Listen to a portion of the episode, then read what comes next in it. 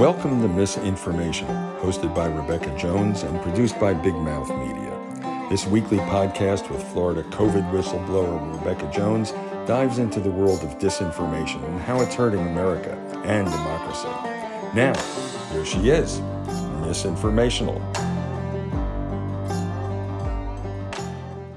It's all right. I think you're an egghead every day.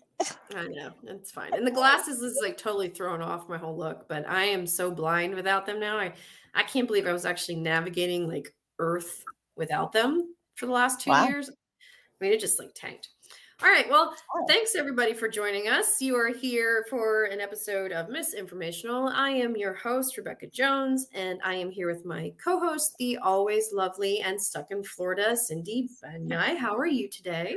I am great. I am stuck in Florida, but at least it is, you know, we're enjoying what it is that is lovely and enjoyable about Florida, and that is like warm weather and it's sunny and a uh, nice little breeze here. So uh, that's good, you know, you know, just uh, other than the whole like, you know, seed of the end of our democracy thing. Yeah, so that's great. And continued um, discussion of things that are controversial and, and doesn't seem to be with reasonable with anybody. We're going to talk today about the timeline of the hospital bombing in Gaza and the oh. shitstorm of information that has come out over the last week. Yeah. And um, yeah, this has been a fun one. Yes, uh, yes because it has so many ridiculous twists and turns and um i'm i'm yeah. pretty sure that the idf like is Putin's envy right now for their ability to rapidly disseminate disinformation and have the American public just jump on board with it. Um, so, yeah. if you're not aware, uh, on October 17th, a hospital inside Gaza was bombed killed more than 500 people. It was a terrible tragedy. Um, that seems to be the only thing that everyone agrees on. And even that is now becoming subject to disinformation. And yes, there's a creepy critter behind me. Um, but uh, now people are saying the hospital wasn't even bombed, but that's a later evolution. So the most most people agree that the hospital was bombed and 500 people died. The videos that were coming out of it, Evie, we can't. I can't do this with you here. You know, of dismembered children and body parts everywhere is was horrific. So what yeah. happened? Well, uh, the United Nations, the WHO, uh, the Gaza Health Ministry and Hamas officials all released a statement saying our hospital was just bombed and there were hundreds of people there and there are no actual single pieces of human there anymore. So we think, you know, at first the death toll was like 300 or something and just went up over time. you're getting the adorable babbling of my five year old in the background. So immediately after the hospital was bombed, um, I'm not going to butcher anybody's names and just admit the fact that I, I can't say a lot of these names. Uh, his last name is Naftali. He's a digital aide to Israeli Prime Minister Benjamin Netanyahu. Tweeted at um, 10:58 p.m. Israeli Air Force struck a Hamas terrorist base inside a hospital in Gaza and celebrated it and took credit. Israel took credit for it. Uh-huh. It was very quickly deleted um, and then I'm at the. It was interesting because there was just dead silence on uh-huh. social media when this happened. Like the IDF supporters weren't, you know, saying, "Oh my God, this is horrific. We never wanted something like this to happen. This makes us no better than them." Just dead silence, nothing. Because Hosky bombing a hospital in most contexts is an unforgivable act of war. like a and, war crime. Yeah, it's a it's a fucking war crime.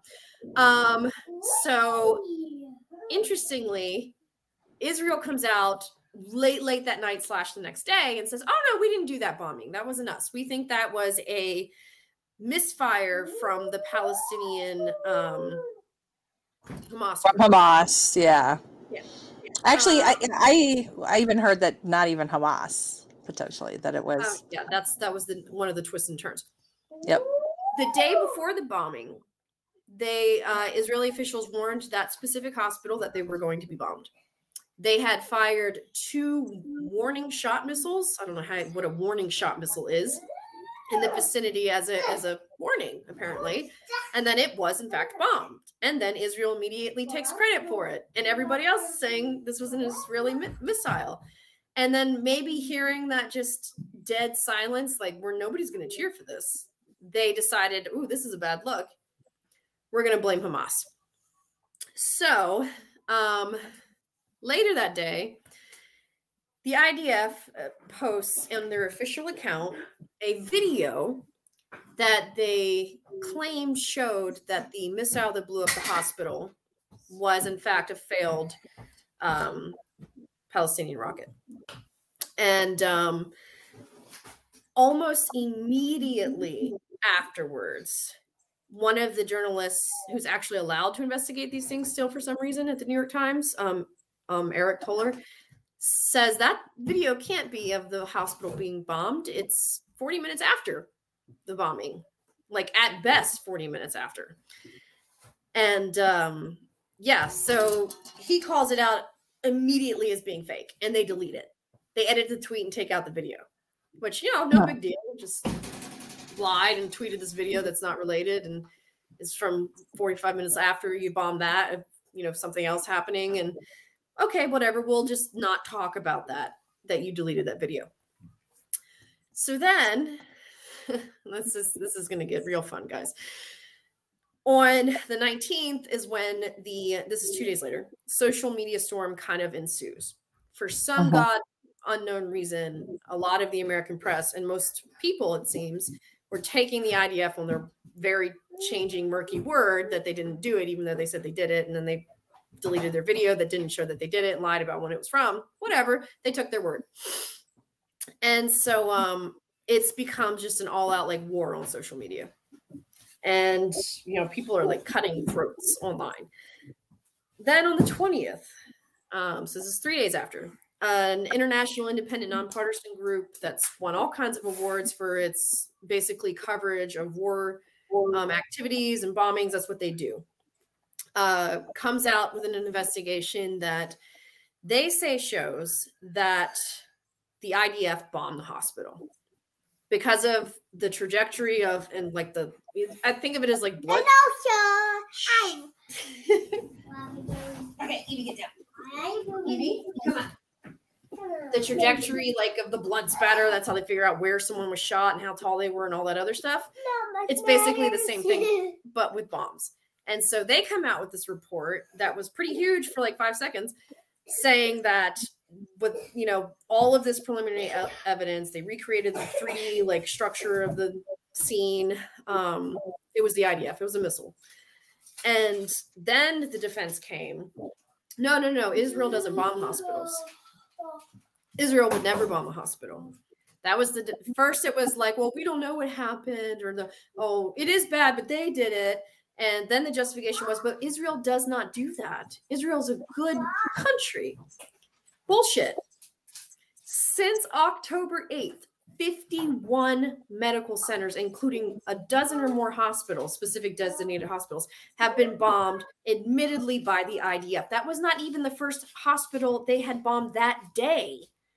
Yes, the IDF does bomb hospitals. It bombs schools. It bombs UN refugee centers. Doctors, ambulances have been targeted. Journalists are targeted. They do that shit. So that whole argument to start was so ridiculous. And it literally, the guy who tweeted, "Oh yeah, we bombed this hospital," when he retracted it, said, "Oh yeah, we don't bomb hospitals." And I just was like, you were just celebrating bombing a hospital, but now it's morally reprehensible because you saw how people reacted when they found out you did it. And then um, between the 22nd and the 24th, people are still fighting about this. But some reporters are retracting their initial stories, saying that it was um, Israel. Some are cautiously reporting that there are mixed views on it. Mm-hmm. Um, and then a US spy agency yesterday releases a report saying that based on the intel they got from the IDF, they think it was a misfired Palestinian rocket.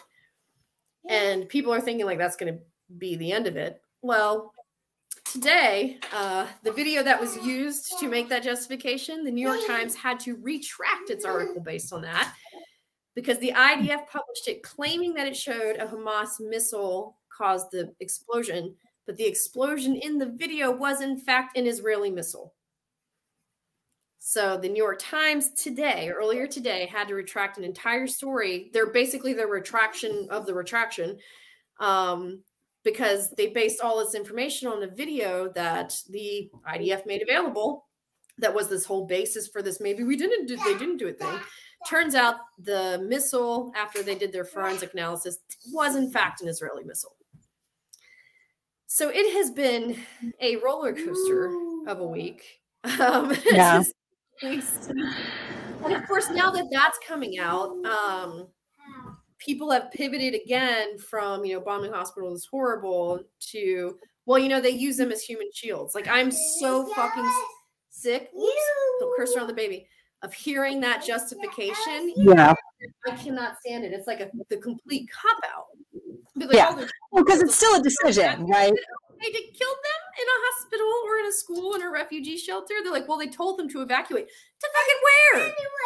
You can't even swim out of Gaza right now in the Mediterranean Ocean because of all the warships. Hang on. I will after you're done, okay? I will make one for you. Here. This is what happens when you get your schedules all jumbled. Um so yeah, the video that they first posted was not of what they said it was. The second video that they claimed was the indisputable proof that it was a Hamas rocket failure indisputably proves that it was in fact an Israeli missile. They cheered for it, took credit for it, and then immediately turned around to say they don't even do that, which is completely false. They've admitted to 51 since this siege started. Uh-huh. And if I swear to God, the human shields is the propaganda talking point right now, and it's fucking yeah. disgusting. Yeah. And if I ever meet someone who says that, I might just smack them. I was like, "You're gonna bomb a baby because of that?" Like that's not even an argument. And because it's still it's still the decision, right? That's that's the discussion that I've been having with folks. Okay, so let's a way to redirect blame. It's like, right, yeah, exactly. I bombed them, but they really are responsible. No, who bombed yeah. them? That's right. who pulled the trigger. That's who's responsible. It's like saying right. an abuse victim uh, deserved to be abused because they mouthed off to you once. It's like, no, that is not that is not how this works. This is war. This is a war crime. It's a war crime. And the conclusion of all this to me, and who knows what other developments are going to be underway with it. Um, nobody cares about the other 51 healthcare facilities that they bombed including you know one that day but uh it's like the facts never mattered. They never mattered. It never actually mattered who blew it up because no matter what idf supporters were going to blame hamas. They were going to find a way to remove the blame from themselves if they had done it and blame hamas. And even if it was a hamas accident you know obviously they're still going to blame hamas even though clearly the misfired thing shows that they were not actually attempting to blow up their own hospital, but they still would have blamed us no matter what. Well, no matter yeah. how the truth is, they were going to find a way to excuse it. So here's a question I have. So if if there had been all these other missiles and bombs that have gone off at other medical facilities in the region, you say 51, right? Why did this one get the most airplay? Do you think it was because it, it was a high death toll? I don't know the comparative, or do you think it was because it looked like it was a reason to blame Hamas and that's why it got as much airplay as it did? This is why I'm I'm a little bit curious. I think it's partly the shock in America of seeing it because the pictures and the video were almost instantly everywhere. We've talked about before how in America we shield people from graphic violence. You cannot find photos of mass shooting victims anywhere online. You can't find vote, uh, photos of like this inside of Uvalde or of Parkland or of Sandy Hook or just name your school that's been massacred. You can't find that. We believe that victims' rights to privacy and their families' rights to privacy supersedes the public's right to know. Um, that is not the case in most of the rest of the world. And so TikTok, um, which is not censoring much of anything, and to a lesser extent lately, Twitter, um, have been allowing gruesome graphic videos to be posted uh, on specific topics, and con- international war and conflict one of them. And so this stuff hit almost immediately. Uh-huh. And like I look at other incidents in other worlds in other parts of the world, so I'm used to seeing that kind of stuff. But if you're not, um, that's the explanation. They wanted to know why there were parts of children scattered throughout this looked like just outdoor kind of plaza area where all these people were sheltering. Maybe that's actually the key because yes, there was this actually had been an area where people who were trying to flee from the north as and evacuate as they were told had went to the hospital because they thought it would be less likely to be a target. So there was i heard upwards of a thousand people gathered in a courtyard outside the hospital. Yeah and so I, I think, and this is we've had this debate too about whether or not we need to see the pictures from Uvalde and Parkland and everywhere else because we're not fully appreciating the the level of violence that these weapons do. And for right. a lot of Americans who don't know what the hell is going on, um, seeing a lot of a lot. I mean, we're talking about hundreds of dead children, pieces of dead children, children with skulls that are collapsed or you know half their face was blown off it, it is very graphic um that is the, the universal sympathy for children innocent children um usually transcends cultures uh-huh. races um not always there are some bad people but uh that that will hit people and having that i think motivated people to want to know what the fuck happened huh. and the IDF had already been caught in a string of lies that we covered um, last time right. and has a credibility problem uh, in the past. I mean, they were asked point blank by one reporter while all this was going on. Um, let me get, I want to say like the exact tweet because it, it's that ridiculous. So, an IDF spokesman was being interviewed claiming that Israel didn't bomb the hospital. And the reporter said, I'd like you to address the question of credibility because the IDF, and this is a Jewish reporter, has a less than perfect track record with the issue of credibility. Um, and the IDF officer essentially says, Yes, we were lying those other times, but not this time. That's his fucking response. Yes, we've lied a lot, but we're not lying right now. Trust us. And so it, it's just all of the physical el- el- like evidence and analysis points to it being Israel. But at this point, the issue has been so convoluted and yeah. so um, divisive that who actually did it is not going to be important anymore because right. the clear progression from dead silence to calling it an atrocity to bringing up the human shields, you know, to all this other crap, they don't care who did it. They're going to blame Hamas anyways. Well, yeah, and and part of the danger really of disinformation and something that you know Russia in particular has been very uh, adept at is confusion works the same, right? Like you don't necessarily have to convince somebody that the information that you're putting out is the correct information. You just have to muddy the water enough so that people don't know the answer, so that they can't form opinions and feelings about it and you'll have a certain number of people who will just start to tune out because it's too confusing. So you know i i think that that's that's something that i, I want our listeners who care about this to to understand too is that you don't always have to convince somebody that you're right you just have to make it difficult to know the truth. Yes you know surrounded with bullshit and then they won't be able to tell what's real and what's not. Mm-hmm. and so I mean, we've I think all observed that the issue with Israel is not like most other issues that we talk about with international conflicts. There is an increased air of sensitivity there. Um, there are a lot of very emotional aspects yeah. of all of this. Um, if you point out anything that Israel has ever done wrong, which by the way, the majority of Israeli citizens do not support Netanyahu. They did not support him before this. They don't support him now. Trust in right. um, his government is at a 20 year low.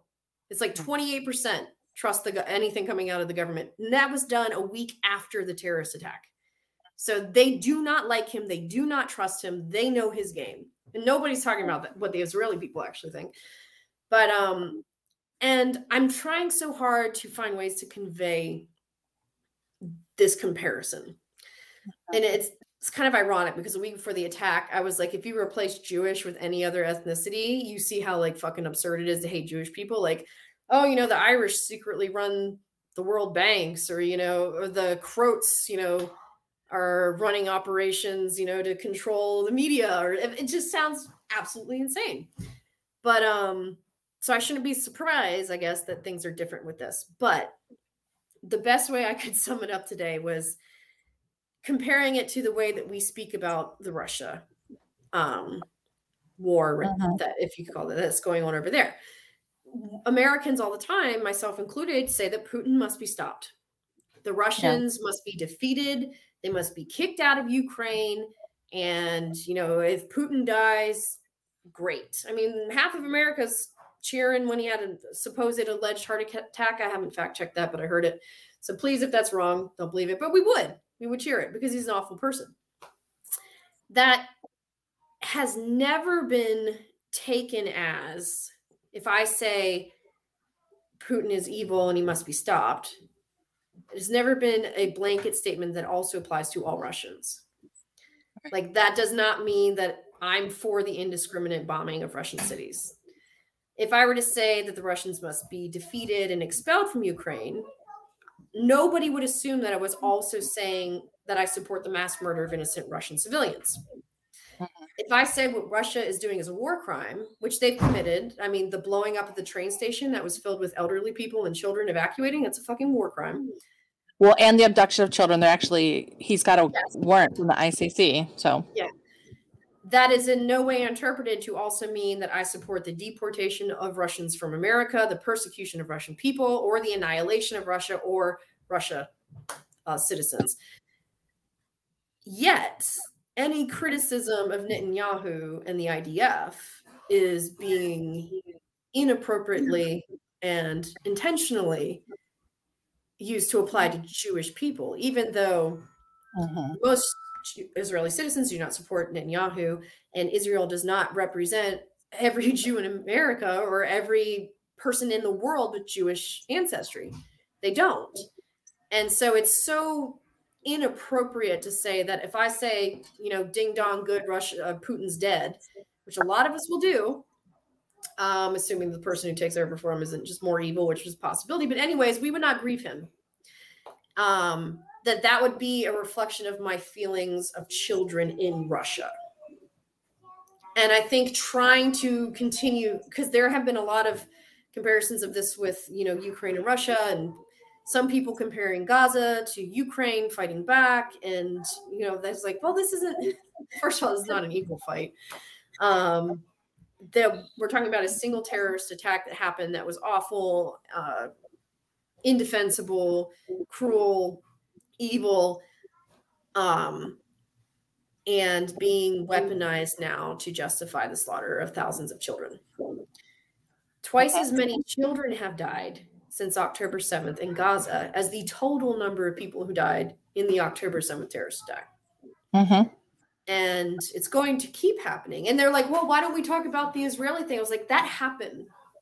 There is no indication right now that another event of that magnitude is being planned or is actively being carried out. This is mm-hmm. happening right now. It's going to happen tomorrow. It's going to happen the next day and the day after that and the day after that. People's lives are right now on the line and they're bombing the most vulnerable people in the world, which we all kind of agreed at that whole Geneva meeting um, is illegal under international right. law. And so, I, you know, they're like, oh, you're not talking about the terrorist attack. I was like, what would you like me to say? I spoke out about how horrific it was and how emotional, you know, it was to see this kind of thing happening because it was clearly a an attack on Jewish people, not just on Israel. Um, you can tell that from the help that they got internationally. I was like, but that has been over and this is going to happen right now. I mean, it's literally as we say this, there are probably missiles being sent from Israel to Gaza that will kill someone. Yeah. And that is the immediate need for the ceasefire and discussing that ceasefire. Yep. That's why it's important right now. Because yeah. this is stopping. Yeah. and also we still have, you know, Yes. So there's still the, the uh, hostages being held, and I think it's appropriate to continue to work um, to try to get those folks released. There was a few people that were released already, um, so there seems to be at least some good faith there that can be worked on. Does that like necess- necessitate a response of a ground invasion in Gaza? I I I also failed to see the. We haven't invaded Russia, and even though they've kidnapped journalists, American journalists, and executed American journalists, right? We're not so even this, technically an active party in that whole situation. So, I mean, there's I think now two less than 200 because they released some um, yesterday, I believe. People yeah. left in there. Aren't they at all concerned that indiscriminate bombing of buildings is going to kill some Americans. I mean, or some Israeli citizens, because we still have Americans, I think seven that are missing. But apparently doesn't seem to be a priority. And and that was a, a, criticism I'd seen as well. People saying, "Oh yeah, no, that was all about the hostages," and then it's like, "Oh, whatever, we're gonna invade Gaza." Uh, so I one thing I want to say though on this, um, going back, just reeling back a little bit on something that you had said. I I'm in the middle of um a book by an Israeli writer. Uh, you may have heard about him. He's, you know, New York Times bestselling author, uh, Yuval Noah Harari. Right? He wrote um, *Sapiens* that was popular a few years ago. Uh, I'm now reading 21 Lessons for the 21st Century. So this was published in 2018, and one of the things that he said was really interesting. First of all, he's kind of um, talking about different strategies around how how we are engaging in warfare. But the part that I just listened to, he was talking about as somebody who grew up in Israel and how the Israeli education system focuses on the Jewish people in history. And it's kind of like everything else is ancillary. Uh, so there's this kind of sense that a lot of Israeli people grow up with that their history is is super integral to everything else. Um, and I, I thought that was kind of an interesting thing to help us kind of understand some of the emotional and visceral response that we've seen uh, to this and how um, also the, the outsized uh, role that Israel has played on the international stage, right? Um, because yeah, by comparison, it really should this shouldn't be something that is like so super charged. Um, the other part that he was talking about uh, is about terrorism and the the points of terrorism, and how we as people have an outsized emotional response to terrorism. But terrorism is an action that is taken by entities that are inherently weak. They have no other ability to fight the state. And he uses actually Israel as a response, as, a, as, a, as an example of that, and how the terrorist activities. Um, they captivate the emotions, but they're really coming from a place of weakness. So, the best strategy to combat terrorism is not to you know have a ground invasion or you know carry on a two decades long two front war in two countries that we don't know about right? Uh, but is to stop the emotional response to it because the actual point and the actual power that the terrorists get is when the powerful entity has the outsized response and that then becomes a call for action of this otherwise weakened organization that engaged in the terrorism. So right now, even by the analysis of Israel's own, you know, Harari, is that Israel's falling into the trap. Israel's falling into the trap. They've already done more killing. They are really close to complete annihilation of all of the you know palestinian settlements in gaza strip. And that is not going to solve this. That is not going to solve that is actually going to exacerbate it that is going to fortify that hamas was right in their position. And it's going to very very potent like very dangerously draw in other factors from outside of the region because if people see that they're willing to essentially annihilate what a group of people that should otherwise be their citizens why wouldn't they continue this? Because it's also rooted in culture and ethnicity and and and religion as on top of geography. And it will start to really cause some problems and potentially explode outside of the israeli borders. So that was just a little piece especially because this book was written prior to this by a famed israeli author um, that i thought was important to mention just keeping that top of mind um, that this outsized response that we're seeing from Israel right now is not only morally wrong and visually reprehensible, but it makes the the terrorism effective. It makes it effective. Yeah, and for the people attacking anybody who questions the always questionable IDF, um, it, it's so weird. We don't treat any other country in the world this way. Right. Like if we thought bullshit was coming from the UK, we wouldn't have a bunch of people in the United States ripping each other's throats out, other whether or not the UK government lied. We just kind of blanketly accept that governments lie. They do it all the time. And ours does it all the time. Everybody's government fucking lies. And um it's not supposed to be that way though. The con the the mixing Transparency of the identity the of you know people of Jewish um ethnicity with the state of Israel is the hardest thing to tease apart. Because again, this is a country with a government that can do things outside of what its people's wishes are because especially because the way they run their government. Nobody voted for netanyahu. Um, so he's there anyways running shit. But um or that they represent all jewish interests.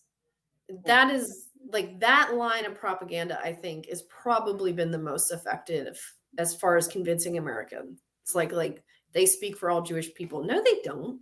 No they fucking don't that's ridiculous yeah. i know i have jewish friends who absolutely support a free palestine and and they do not agree with what's happening right. and they don't find it personally insulting if somebody says bombing a hospital is bad bombing 51 hospitals is bad but you know, this is actually a lot like either way. Um, my favorite doctor of disinformation from Goebbels, which I always keep.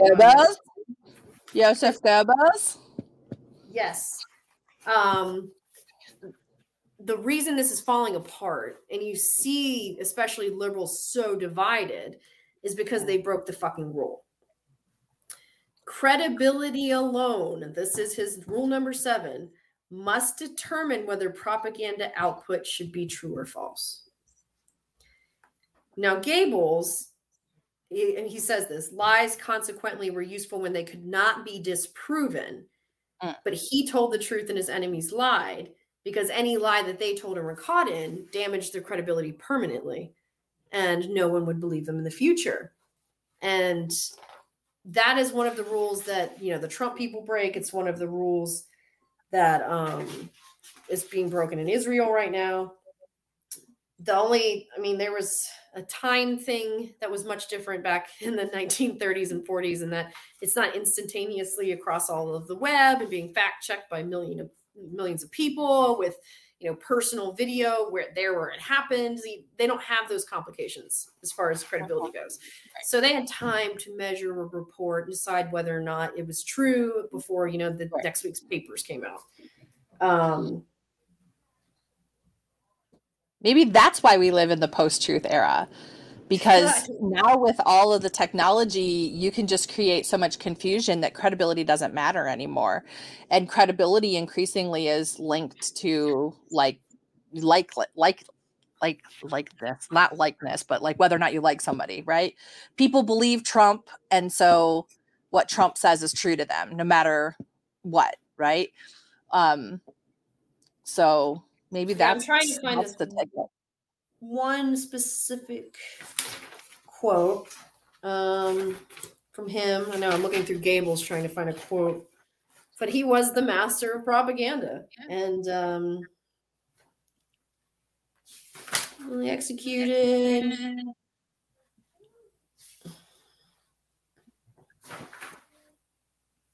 Yeah. Hang on, guys. I mean, we'll, we'll cut down the look time for this. That's why I stopped talking. Yeah. So I can just cut this part out. Okay. Yeah. So I can't find the specific chapter, but it's a very long book. I mean, Goebbels wrote wrote a lot of playbooks on propaganda. Yeah.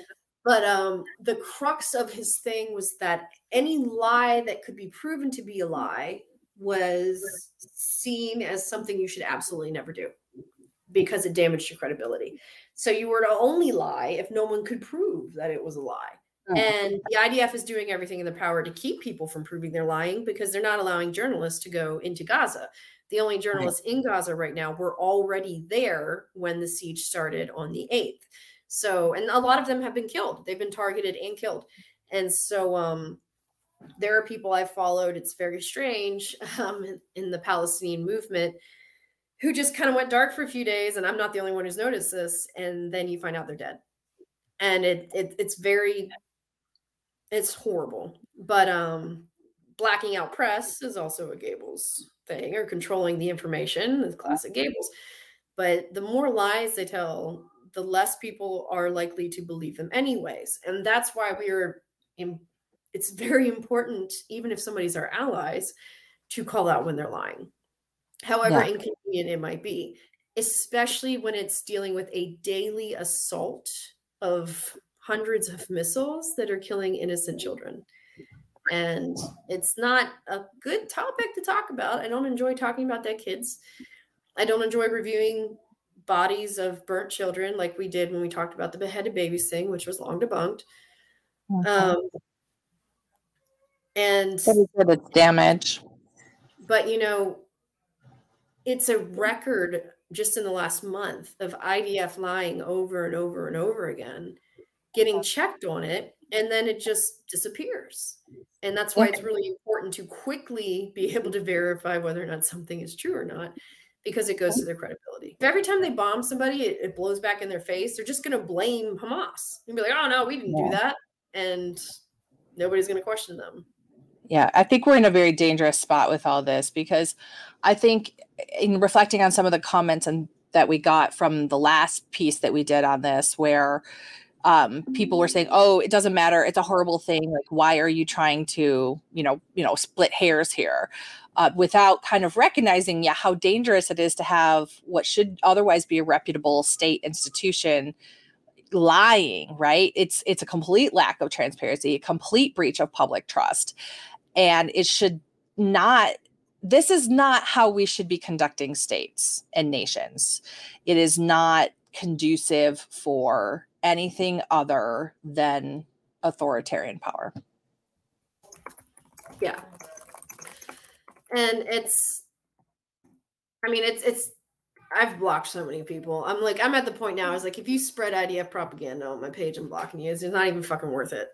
Um and I've probably been blocked by people. I've lost about 2,000 followers, and okay, that's like 0.05%, whatever. Um, so my total following, you know, that's fine. If I am not the person you want to follow or pay attention to, if you just want comforting information that isn't true.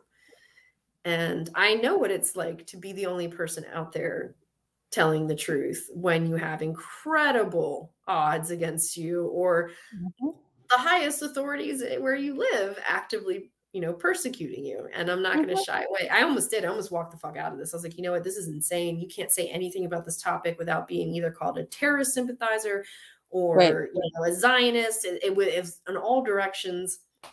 And yeah. um and so i was like i'm done. I'm done with this. But i've dealt with worse. I've dealt with armed men in my house pointing a gun at my head and at my children. I think i can handle some social media heat um, yeah. And I'm just going to keep telling the truth because that is what's right. The yeah. ugly, cruel, inconvenient truth. That's right. I think that's a great place to end. Yes, it is. So we're gonna talk about something other than this. Hopefully, nothing else crazy happens this week. Um, next time. But thank you guys as always for tuning in. Um, I'll let Cindy do the finals of pitch, and absolutely. Fantastic. I've been your co host, Dr. Cindy Banyai, along with Rebekah Jones, Misinformational herself. So, thank you for listening to this episode. If you would like to support our work, we would love to have you subscribe. Head over to the plans and pricing page on the Big Mouth Media website at bigmouthmediafl.com for $4.99 a month or $49.99 a year. You help us keep independent media alive and keep telling the truth even when it is hard. That is part of what we do here over at Big Mouth Media. So check that out at bigmouthmediafl.com. Thanks for joining us, and we'll see you next time. Bye bye. Thanks for joining Misinformational with Rebekah Jones, brought to you by Big Mouth Media. Stay connected by visiting misinformational.com and check out all the great shows and articles on bigmouthmediafl.com. You can also join the conversation with us on Facebook, Instagram, and the cesspool that's Twitter. Don't forget to subscribe to Misinformational wherever you get your podcasts. See you next time.